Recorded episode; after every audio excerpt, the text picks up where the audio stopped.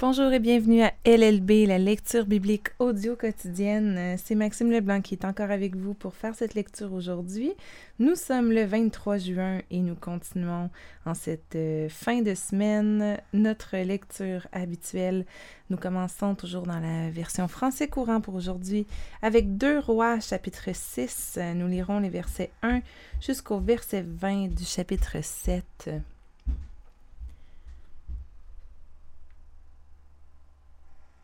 Un jour, les membres du groupe de prophètes dirent à leur maître Élisée Regarde, le local où nous nous réunissons avec toi est trop petit pour nous. Permets-nous de descendre au bord du Jourdain. Chacun de nous préparera une poutre, et nous nous construirons là un nouveau local de réunion. Allez-y, dit Élisée. Mais l'un des prophètes reprit Maître, accepte de venir avec nous. D'accord, je viens, répondit Élisée. Il descendit donc avec eux au bord du Jourdain, où ils abattirent des arbres. Tandis que l'un d'eux taillait sa poutre, le fer de sa hache se détacha du manche et tomba dans la rivière. L'homme s'écria Quel malheur, maître C'est une hache que j'avais empruntée. Élisée lui demanda Où le fer est-il tombé L'homme lui montra l'emplacement. Alors Élisée coupa un morceau de bois et le lança à cet endroit. Aussitôt, le fer de hache revint à la surface.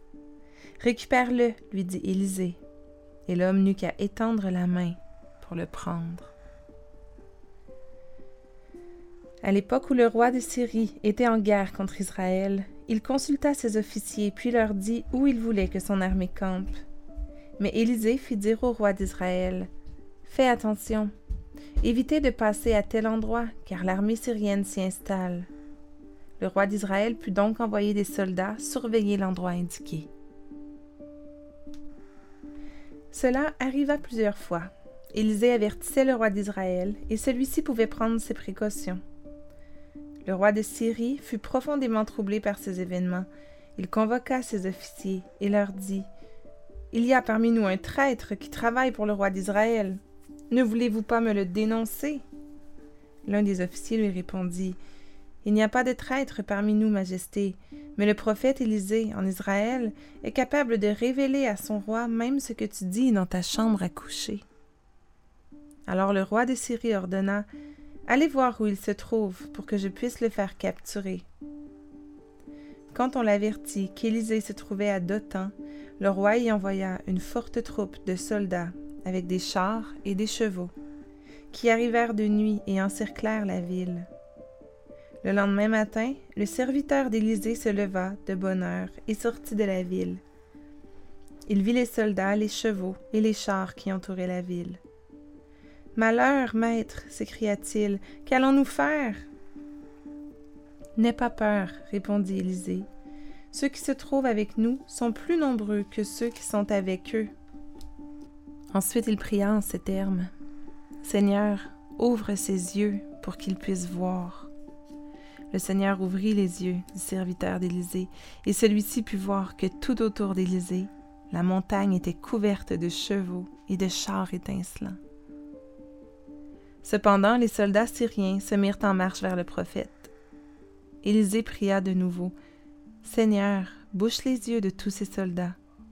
Et Dieu leur boucha les yeux, comme Élisée l'avait demandé. Alors Élisée dit aux soldats Vous êtes sur le mauvais chemin. Ce n'est pas la ville qu'on vous a indiquée. Suivez-moi, et je vous conduirai vers l'homme que vous recherchez. Mais en fait, Élisée les conduisit à Samarie. Lorsqu'ils y entrèrent, Élisée pria encore. Seigneur, demanda-t-il, ouvre leurs yeux pour qu'ils voient maintenant. Lorsque Dieu eut ouvert leurs yeux, ils virent qu'ils se trouvaient en pleine ville de Samarie. Dès que le roi d'Israël vit tous ses soldats, il demanda à Élisée Mon père, faut-il les tuer? Non, répondit Élisée, ne les tue pas. Habituellement, tu n'aimais pas à mort ceux que ton armée fait prisonniers au combat. Alors, à ceux-ci, donne plutôt à manger et à boire, puis laisse-les retourner chez leur roi. Le roi d'Israël leur fit donc servir un grand festin. Après qu'ils eurent mangé et bu, il les laissa retourner chez le roi de Syrie. Depuis lors, les bandes de pillards syriens cessèrent de pénétrer dans le territoire d'Israël. À une autre époque, le roi de Syrie, Ben-Hadad, rassembla toute son armée et alla assiéger Samarie. Alors il y eut une grande famine dans la ville. Les assiégeants bloquaient si bien la ville qu'une simple tête d'âne coûtait quatre-vingts pièces d'argent et une livre de pois chiches cinq pièces d'argent. Un jour, le roi d'Israël passait sur la muraille. Une femme lui cria Au secours, Majesté. Mais le roi lui répondit si le Seigneur ne te secourt pas, moi non plus je ne peux pas te secourir. Il n'y a plus de réserve, ni de blé, ni de vin. Pourtant, il ajouta Que veux-tu? Elle répondit Tu vois cette femme. L'autre jour, elle a proposé que nous mangions mon fils et que nous mangions le sien le lendemain. Nous avons donc cuit et mangé mon fils, mais le lendemain, quand je lui ai dit d'amener son fils pour que nous le mangions, elle l'a caché quand le roi entendit la femme lui raconter cela, il déchira ses vêtements. Il était alors sur la muraille, de sorte que tous les gens de la ville purent voir que par-dessous il portait une étoffe grossière directement sur la peau. Le roi s'écria Que Dieu m'inflige le plus terrible des malheurs si ce soir Élisée, fils de Shaphat, a encore la tête sur les épaules. Cependant, Élisée tenait une réunion chez lui avec les anciens de la ville. Le roi lui envoya quelqu'un. Mais avant même que cet envoyé arrive, Élisée dit aux anciens Voyez-vous cela? Cet assassin envoie quelqu'un pour me couper la tête. Faites attention, quand cet homme arrivera, fermez la porte et empêchez-le d'entrer.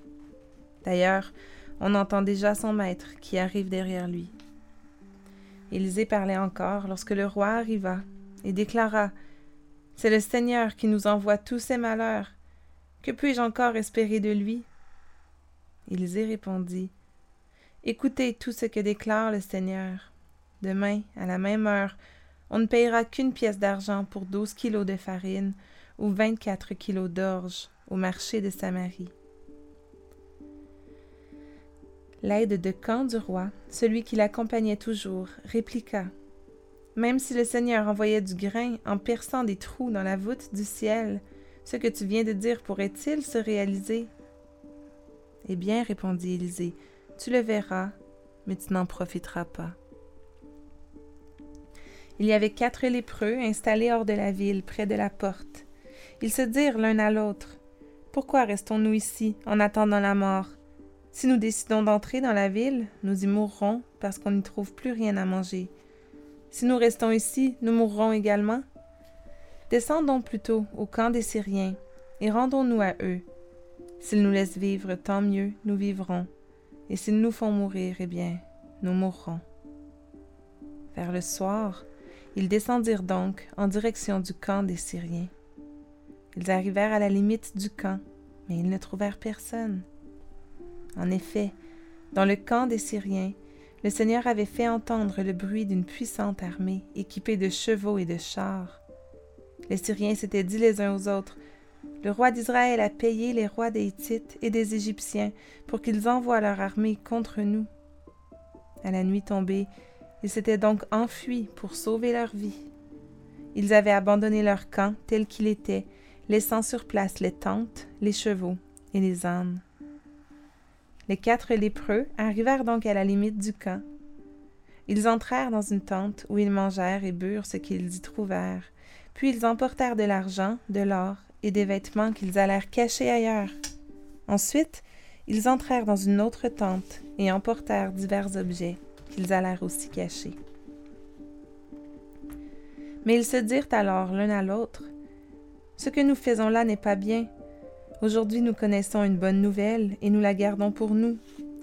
Si nous attendons qu'il fasse jour pour la publier, nous serons certainement punis. Allons, nous devons porter cette nouvelle au palais royal. Ils retournèrent à la ville, appelèrent les sentinelles de la grande porte et les informèrent. Nous sommes allés au camp des Syriens, dirent-ils. Il n'y a plus personne. Nous n'avons pas entendu une voix humaine.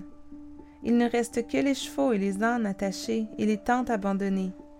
les sentinelles appelèrent aussitôt quelqu'un pour transmettre ce message à l'intérieur du palais royal. Le roi se leva en pleine nuit, puis il dit à son entourage Je vais vous expliquer ce que les Syriens sont en train de nous préparer. Ils savent que nous sommes affamés, c'est pourquoi ils ont quitté leur camp et sont allés se cacher dans la campagne. Ils se disent que nous sortirons de Samarie et qu'alors ils pourront nous capturer vivants et pénétrer dans la ville. Un des officiers proposa au roi Prenons cinq des chevaux qui sont encore vivants. De toute façon, ils risquent de mourir comme tous les habitants de la ville. Et envoyons quelques hommes avec ces chevaux pour voir ce qui se passe. Le roi fit donc atteler deux chars et envoya une patrouille pour rechercher l'armée syrienne et voir ce qui se passait. La patrouille suivit les traces de l'armée jusqu'au Jourdain. Tout le long du chemin, il y avait des quantités de vêtements et d'objets dont les Syriens s'étaient débarrassés pour fuir plus vite. Alors, les envoyés revinrent en informer le roi. Aussitôt, les habitants de Samarie descendirent vers le camp abandonné par les Syriens pour le piller. Et comme le Seigneur l'avait annoncé, on ne paya qu'une pièce d'argent pour douze kilos de farine ou vingt-quatre kilos d'orge. Le roi avait ordonné à son aide de camp, celui qui l'accompagnait toujours, d'aller surveiller ce qui se passait au marché, à la porte de la ville. Mais la foule massée à cet endroit le piétina, et il mourut, comme le prophète Élisée l'avait annoncé lorsque le roi d'Israël était venu le trouver. En effet, Élisée avait annoncé au roi Demain à la même heure, on ne payera qu'une pièce d'argent pour vingt-quatre kilos d'orge ou douze kilos de farine au marché de Samarie. L'aide de camp du roi avait alors répliqué Même si le Seigneur envoyait du grain en perçant des trous dans la voûte du ciel, ce que tu viens de dire pourrait-il se réaliser? Et Élisée lui avait répondu Tu le verras, mais tu n'en profiteras pas. C'est bien ce qui arriva. La foule massée à la porte de la ville piétina l'aide de camp, qui mourut.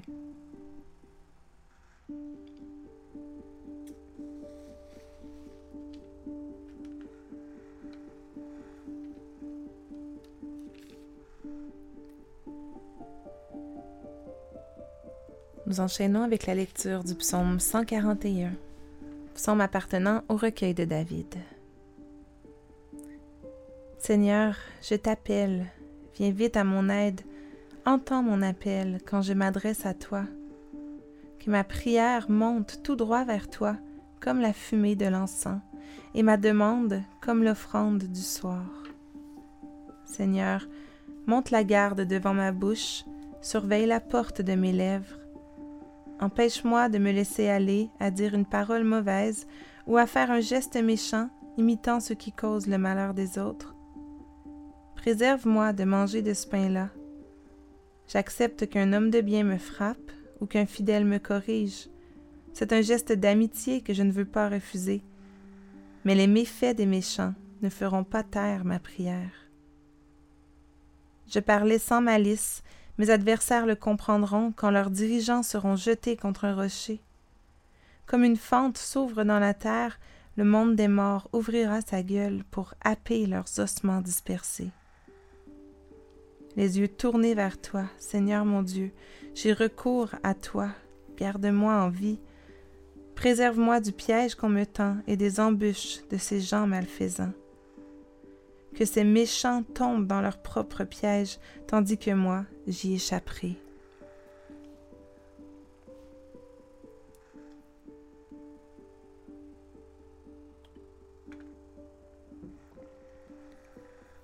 Proverbe 17, les versets 9 et 10.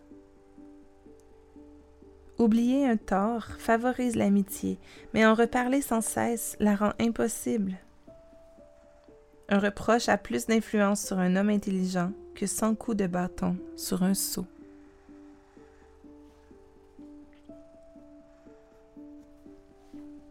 Et nous terminons notre lecture de ce matin avec Romains chapitre 16, les versets 1 à 27.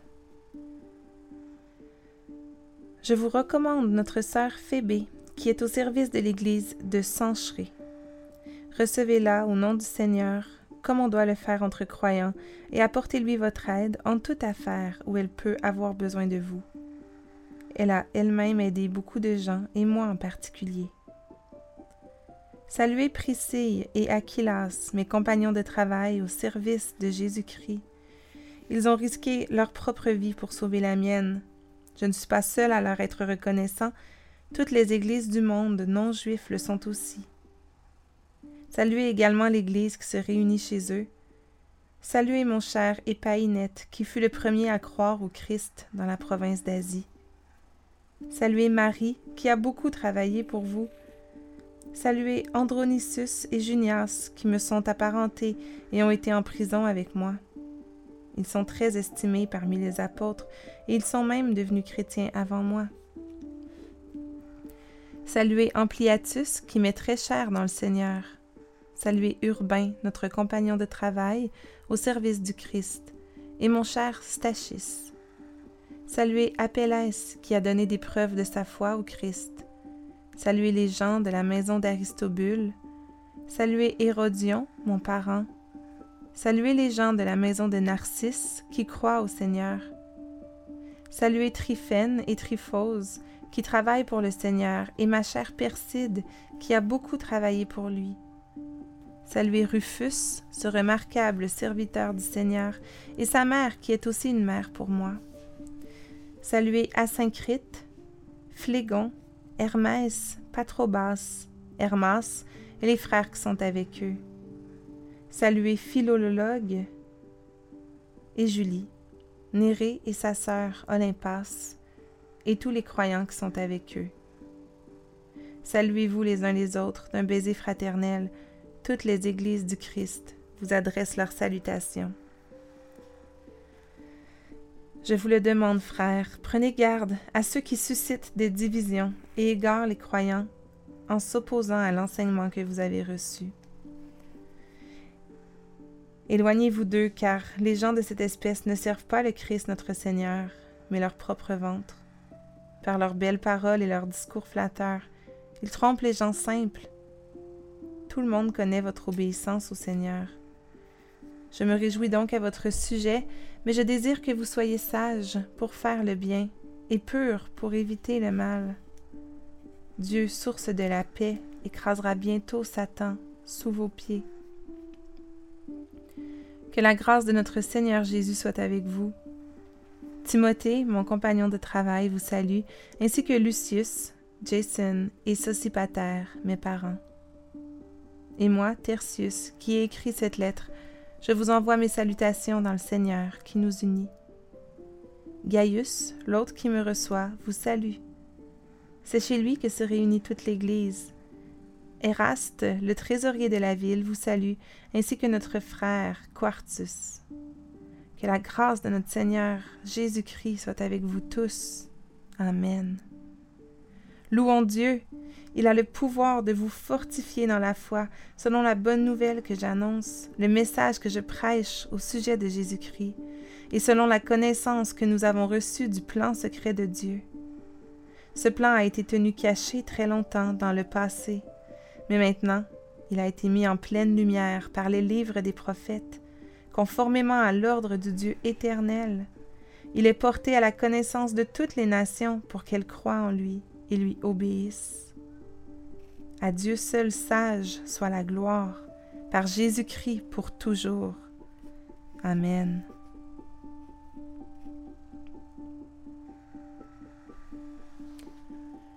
Nous terminons notre temps ensemble par la prière. Dieu éternel, notre Dieu seul sage, toi Seigneur, source de la paix, nous venons devant toi ce matin, Dieu Tout-Puissant, et on te remercie de, nous accueillir dans ta présence. On te remercie, Seigneur, de, de permettre cette relation d'intimité entre nous et toi, notre Père. Et Seigneur, on veut te confesser nos péchés. On veut confesser suite à la lecture de Romains 16, Seigneur, que parfois nous sommes ceux qui suscitent des divisions à travers les croyants, à travers ton Église. Seigneur, pardonne-nous. Pardonne-nous euh, d'avoir de la difficulté à supporter les reproches aussi. Et pardonne-nous, Seigneur, de manquer d'esprit de, service, de parfois nous apitoyer sur nous-mêmes et sur euh, tout le travail qu'on fait qui, qui peut-être manque de reconnaissance de la part des autres dans l'Église et, et on, on finit par le faire, Seigneur, mais d'un mauvais cœur. Pardonne-nous ces fois où notre, notre cœur de service fait défaut. Et oui, Seigneur, on a besoin de toi. On te prie que tu puisses nous rendre obéissants, qu'on puisse t'obéir et te servir de bon cœur pour ta gloire, pour toi et toi seul, Seigneur, et pas pour nous-mêmes. Aide-nous, mon Père, par ton esprit, à être sage pour faire le bien et à être pur pour éviter le mal. Oui, Dieu éternel, nous voulons t'obéir. On te loue et on te remercie parce que nous savons que tu écraseras bientôt Satan sous nos pieds. Oui, Seigneur, que, que tu continues d'agir en nous, de transformer nos cœurs et d'arracher les idoles, d'arracher le péché qui y habite. Et le tout pour ta plus grande gloire, Seigneur Dieu. Amen.